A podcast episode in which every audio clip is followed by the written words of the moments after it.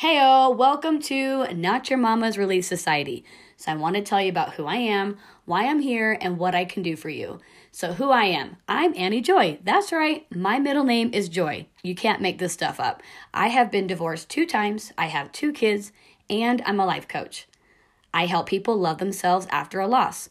Some fun facts about me I am a proud, proud Hufflepuff. If you know, you know, because Potterheads unite. Uh, I could dance anytime, anywhere. Some of my favorite places to dance are parking lots, in front of my kitchen sink, while I'm driving, while I'm vacuuming, on the floor. In fact, if you have not tried good old fashioned dancing on the floor, you really need to give it a try. Um, I've been a bookworm since before I started kindergarten, and I may have a small addiction to buying books. Anybody relate to that? I wanted to be a radio talk show host growing up, and I even started college as a broadcasting major, but then for a lot of reasons, I switched gears after my mission and I chose to do behavioral science instead. And I'm so glad I did. I learned so much about mental health. I learned about how to treat people and about how to set boundaries. I just I learned so much about how to deepen relationships. So another thing about me is that I tried several times to be a seminary teacher. I thought it'd be the perfect job for me. I did the program when I was first married and I wasn't accepted. I went through all the steps, got to the end, and I wasn't invited to come be a teacher. And then I went back after my first divorce and I tried again. And then I was told I couldn't be a seminary teacher because I was divorced. Wah wah. So it's okay. And I'm grateful for that now because now I get to teach the gospel on my own show. So don't give up on your dreams because they might just happen in a different way than you expected. So, why I'm here. Here's my story. Two years ago, I was lying face down on the floor. I was sobbing and I was just struggling to breathe. Honestly, I was facing my second divorce and I was terrified and my mind was racing. Um, just things like how am I supposed to raise my babies alone? One of my kids has special needs. How am I supposed to make enough money to take care of them? I haven't worked in years and I put off grad school because of my child who has autism and my current degree does not have great earning potential and my kids need so much from me and I don't want to abandon them and I don't have any family to live with. I can't move back to Utah. What am I supposed to do? How am I supposed to move on? I hope that gives you an idea of like where my mind was at. And my feelings were just, I was bombarded. I was so angry. I was mad at my husband for leaving. I felt rejected. I felt lonely. I was mad at myself for staying as long as I did. And I judged myself for allowing anybody to treat me the way that I let him treat me. And I was honestly mad at myself. Mad at myself for how I treated him. And I was so mad at God I was mad at him for not giving me the family I thought I deserved. And I was so sad. So sad. Grief just wrapped around me like a weighted blanket. And my dream of having a family was just shattered. I was losing the man I loved. I had created a life with him. I had made humans with him.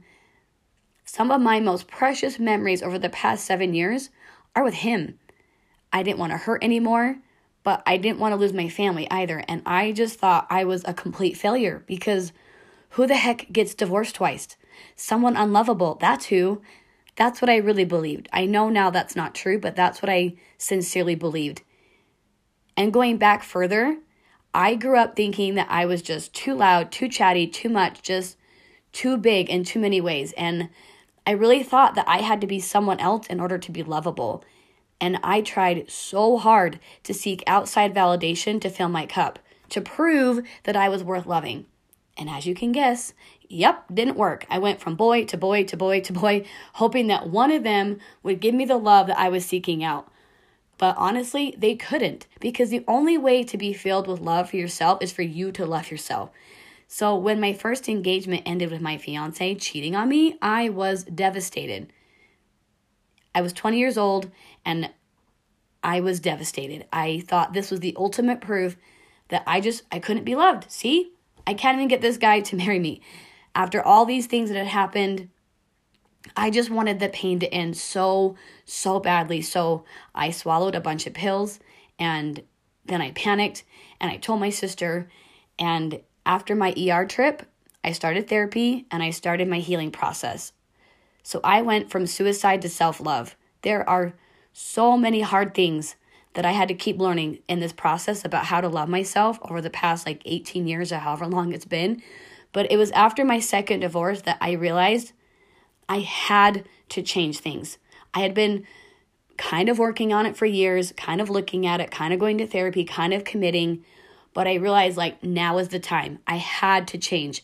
I had to change how I saw myself, how I talked about myself, how I talked to myself. And then I just dove deep in learning how to accept myself. I hope you can hear a piece of yourself in this story. You don't have to be divorced. You don't have to have a special needs child. You don't have to have considered suicide before. You don't need to be like me to relate to how I felt. Because have you ever felt terrified? Have you ever felt anger just like running hot in your veins? Have you ever felt heavy grief? Have you ever felt disappointment from unmet expectations? Well, then, guess what? You can relate. We don't have to have the same experiences to connect with other people. We connect on the common feeling. That's what real empathy is. That's how we genuinely connect with other people. So the good news is the light did come through.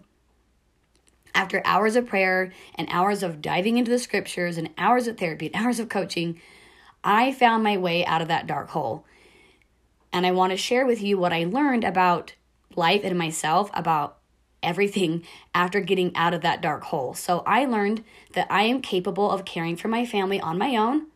Why? Because I have God as my co parent and my partner. I learned that I don't have to be afraid of the future as long as I have Christ in my corner. And I learned that I could forgive my husband for moving on, that I could forgive myself for staying, that I could forgive God, and I could cherish the family that I have now. That I could love myself and my growth instead of judging myself for where I thought I should be in my healing. And I want you to know that and understand that that forgiveness it was for me. It's not for God. He doesn't need my forgiveness, but I need it. And I was able to forgive him and move on. I also learned that grief comes from loving so deeply that I don't have to be afraid of grief. In fact, I don't have to be afraid of any feeling because I learned that I can house any feeling in my body because I'm divinely designed to do that. And I also know and I've learned that Christ has felt my personal heartache. He's felt my pains, my mistakes, my shortcomings. He is divinely equipped to comfort me in the exact way that I need. Customized comfort. I mean, how much better can you get? So, why am I here? I'm here because I've experienced so much heaviness and so much heartache. And I know that you felt that too. And I'm here because I know that joy is possible anyway, because Christ makes that joy possible. I love this scripture, Omni 126. I would that you should come unto Christ, who is the Holy One of Israel, and partake of his salvation and the power of redemption. Yea, come unto him, and offer your whole souls as an offering unto him, and continue in fasting and prayer, and endure to the end. And as the Lord liveth, we will be saved. So, how do we offer our whole souls unto him? That's what I want to talk about. How we can walk, talk, think, and act like Him. So, what can I do for you? I want to teach you what I've learned. I have been obsessed with personal development for like 20 years now. I got my bachelor's in psychology. I worked in the mental health field for a lot of years. Um, I've read a lot of books. I have attended workshops and seminars, and so many workshops and so many seminars. And I have immersed myself in learning as much as I can. And I have a deep witness that Christ is the master healer. So I want to combine my secular knowledge with my gospel knowledge and my witness of Christ to teach you. I don't think you should have to get a college degree or spend years in therapy to learn the basic tools that will help you in your relationship. So that's what I want to do. I want to make those tools more accessible. My goal is to give you practical steps you can take that let you love and connect to yourself, to others, and to God.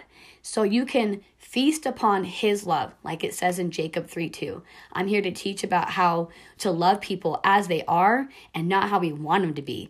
We're going to talk about all the things you wish they talked about at church. So, do you love Jesus, but you're struggling to find joy in the gospel?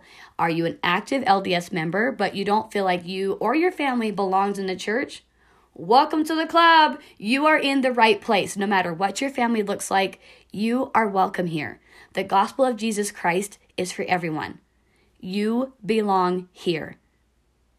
So if you're ready to start loving like the Savior and up level your joy, let's get to work. If you want more, you can go to anniejoy.com or follow me on Instagram at Hey. I'm sending you off with all of my love. I hope you find some joy today.